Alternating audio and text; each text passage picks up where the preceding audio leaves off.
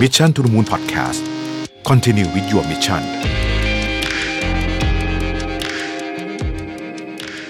สวัสดีครับยินดีต้อนรับเข้าสู่ Mission to the Moon Podcast นะครับคุณอยู่กับประวิทยานุสาหะครับ วันนี้มาชวนคุยเรื่องของเอ่อ retail supply chain กันนิดหนึ่งนะฮะคือตอนนี้เนี่ยจริงๆบอกว่าหนึ่งในธุรกิจที่สำคัญมากเลยก็คือธุรกิจที่เอ่อส่งร้านค้าที่ส่งขายอาหาร เครื่องดื่มและอุปกรณ์จำเป็นต่างๆ ในการดำรงชีพของพวกเราในตอนนี้นะครับ อันนี้รวมไปถึงร้านที่ขายยาด้วยนะฮะวันนี้เนี่ยผมเอาบทความจาก McKinsey นะครับ ชื่อว่า five actions retail supply chain can take to navigate the coronavirus pandemic นะฮะคือเราต้องบอกจริงว่าต้องใช้คำว่า supply chain ของของช่วงนี้เนี่ย มันเปลี่ยนมันเปลี่ยนหลักๆเนี่ยมันก็มาจากพฤติกรรมผู้บริโภคด้วยนะครับแล้วมันก็เปลี่ยนมาจากตัว supply demand เองด้วยนะฮะบทความนี้เขียนโดยพาร์ทเนอร์ห้าท่านนะครับจากจากเอ่อ McKinsey นะครับโอเค เริ่มเลยแล้วกันนะฮะเริ่มต้นอย่างนี้ครับ คือต้องบอกก่อนว่าตอนนี้เนี่ยretailer ทั้งหลายเนี่ยนะครับ ก็ต้อง ใช้ความพยายามอย่างสูงเลยนะฮะในการที่จะทำให้ shelf ในร้านเนี่ยมีสินค้าที่ลูกค้าต้องการในขณะเดียวกันก็อาจจะจำเป็นต้องลดพื้นที่ shelf สำหรับสินค้าที่ลูกค้าไม่ต้องการ เพราะความต้องการสินค้าในแต่ละประเภทเนี่ยมันถูกสวิงใหม่หมดเลยจากการเกิดขึ้นของโควิด -19 นะฮะ Product ที่เพิ่มขึ้นแบบมโหฬารเลยนะครับ ตอนนี้เนี่ยนะฮะก็คืออาหารนะครับ พวกสินค้ากลุ่มที่ใช้ในบ้านนะฮะ household product ทั้งหลาย ทั้งเครื่องทำความสะอาดอะไรพวกนี้ต่างๆนานานะฮะ แล้วก็ personal care product เอ่อไม่ใช่เฉพาะสบู่หรือแอลกอฮอล์อย่างเดียวนะฮะนี่พูดไปถึงเรื่องของผ้าอ้อมเอิ่มแชมพูโฟมล้างหน้าอะไรพวกนี้นะฮะเพิ่มหมดเลยนะฮะเพิ่มหมดเลยนะครับเอ่อแต่ว่า product ประเภทที่เป็นแฟชั่นนะฮะ product ประเภทเสื้อผ้าอะไรอย่างเงี้ยก็จะหรือหรือเฟอร์นิเจอร์อย่างเงี้ยนะครับ ก็ลดลงนะฮะซึ่งอันนี้ก็ก็ค่อนข้างที่จะชัดเจนอยู่แล้วนะครับ m c k เคนซี่ไปทำเซอร์เวยครับน่าสนใจนะฮะ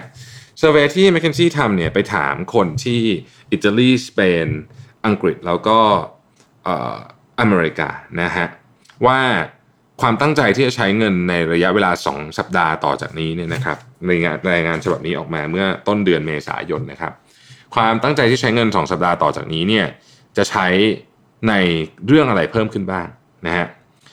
ของที่เขาบอกว่าจะใช้เพิ่มขึ้นก็คือตระกูล grocery ทั้งหลายนะครับจะใช้เพิ่มขึ้นประมาณสักผมรวม 4 ประเทศแบบเฉลี่ยเฉลี่ยเลยเนี่ยนะฮะอยู่ประมาณสัก 10-20%นะครับเอ่อ quick service restaurant นะครับพวก fast food ต่างๆเนี่ยใช้ลดลงประมาณ 50%นะครับร้านอาหารเลยที่เป็นร้านอาหารแบบ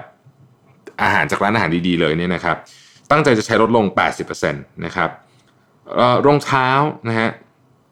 ตั้งใจใช้ลดลง65%เสื้อผ้าประมาณ 65%นะครับจิวเวลรี่65% accessory ต่างๆนะฮะประมาณ 75%แล้วก็พวกอุปกรณ์ที่เกี่ยวข้องกับ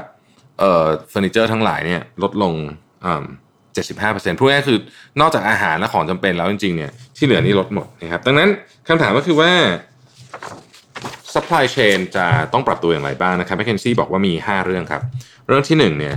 ต้องคุยกับ supplier ก่อน นะฮะ supplier ของของเนี่ยนะครับต้องบอกว่าในของหมวดที่จำเป็นเนี่ยอาจจะต้องประชุมกันรายวันเลยตอนนี้นะครับปกติกับ supplier ไม่ค่อยน่าน่าจะน้อยที่ประชุมกันถึงถึงขั้นว่ารายวันทุกวันนะฮะหรืออาจจะอาจจะต้องหลายครั้งต่อหนึ่งวันด้วยซ้ำเป็น strategic meeting ไปเลยนะครับต้องมาดูว่าอะไรบ้างที่มันเอ่อเคยเปลี่ยนนะฮะโดยเฉพาะตระกูล CPG ก็คือ consumer package goods เหล่านี้นะครับ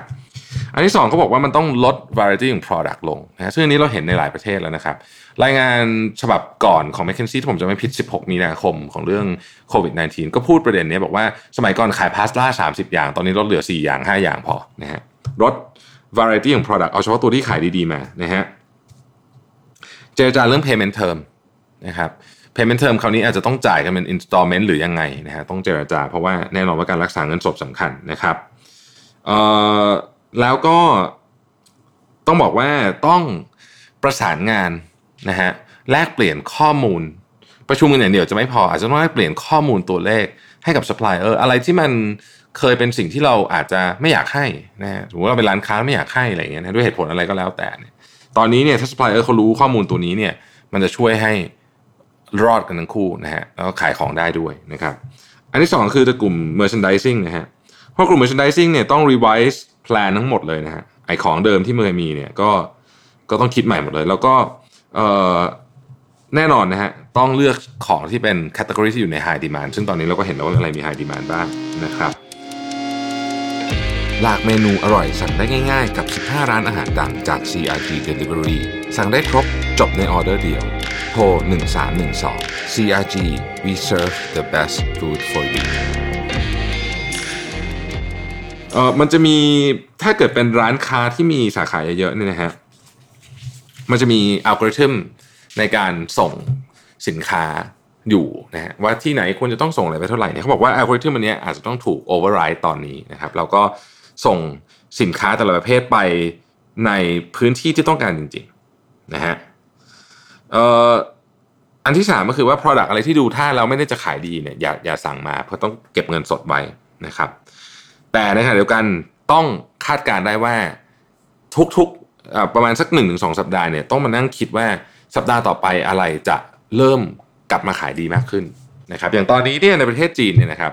สิ่งที่กลับมาขายดีคือ skincare ครับ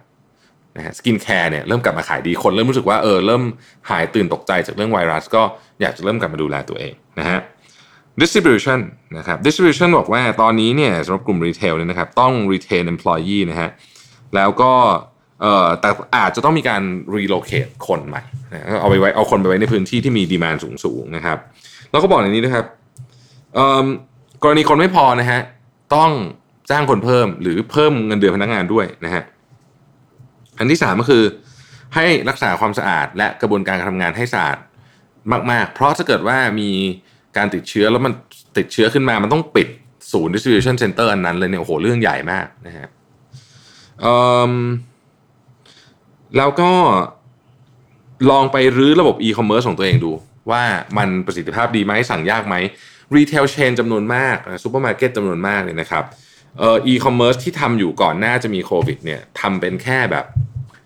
ใช้คำว่า good to have แล้วกันนะก็คือมีก็ดีอะไรอย่างเงี้ยนะครับ แต่ตอนนี้มันไม่ได้ไง เพราะฉะนั้นมันก็ต้องไปดูว่าระบบมันดีหรือเปล่าใช้งานง่ายไหม drop off rate เยอะไหมนะฮะลูกค้าเข้ามาแล้วออกเยอะหรือเปล่าอะไรอย่างเงี้ยตอนนี้ผมเองก็ ก็พยายามจะรื้อเรื่อง drop off rate นี่ของของเว็บตัวเองอยู่เหมือนกันนะฮะ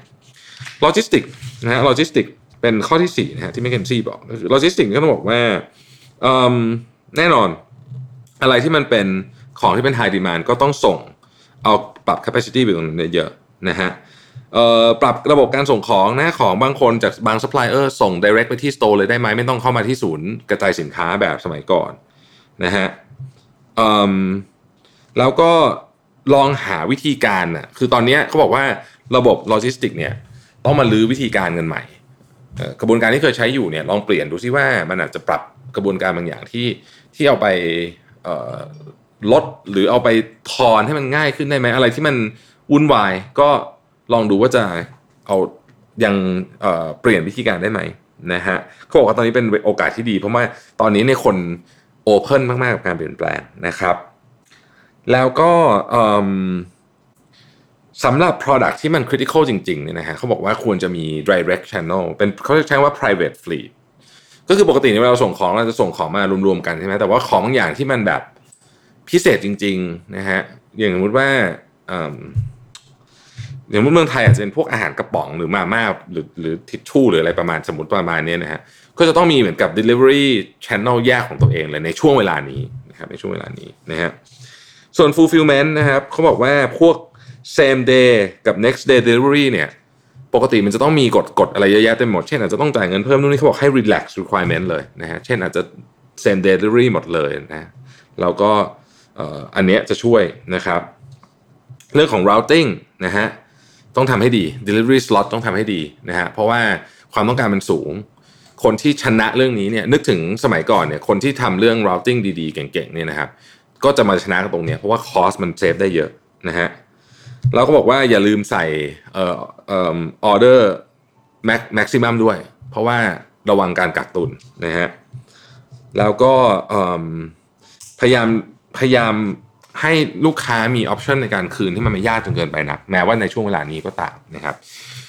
นี่คือท้าของ McKinsey นะครับ supplier merchandising distribution logistics แล้วก็ fulfillment นะครับ อันนี้ผมคิดว่าปรับใช้ได้กับธุรกิจรีเทลตอนนี้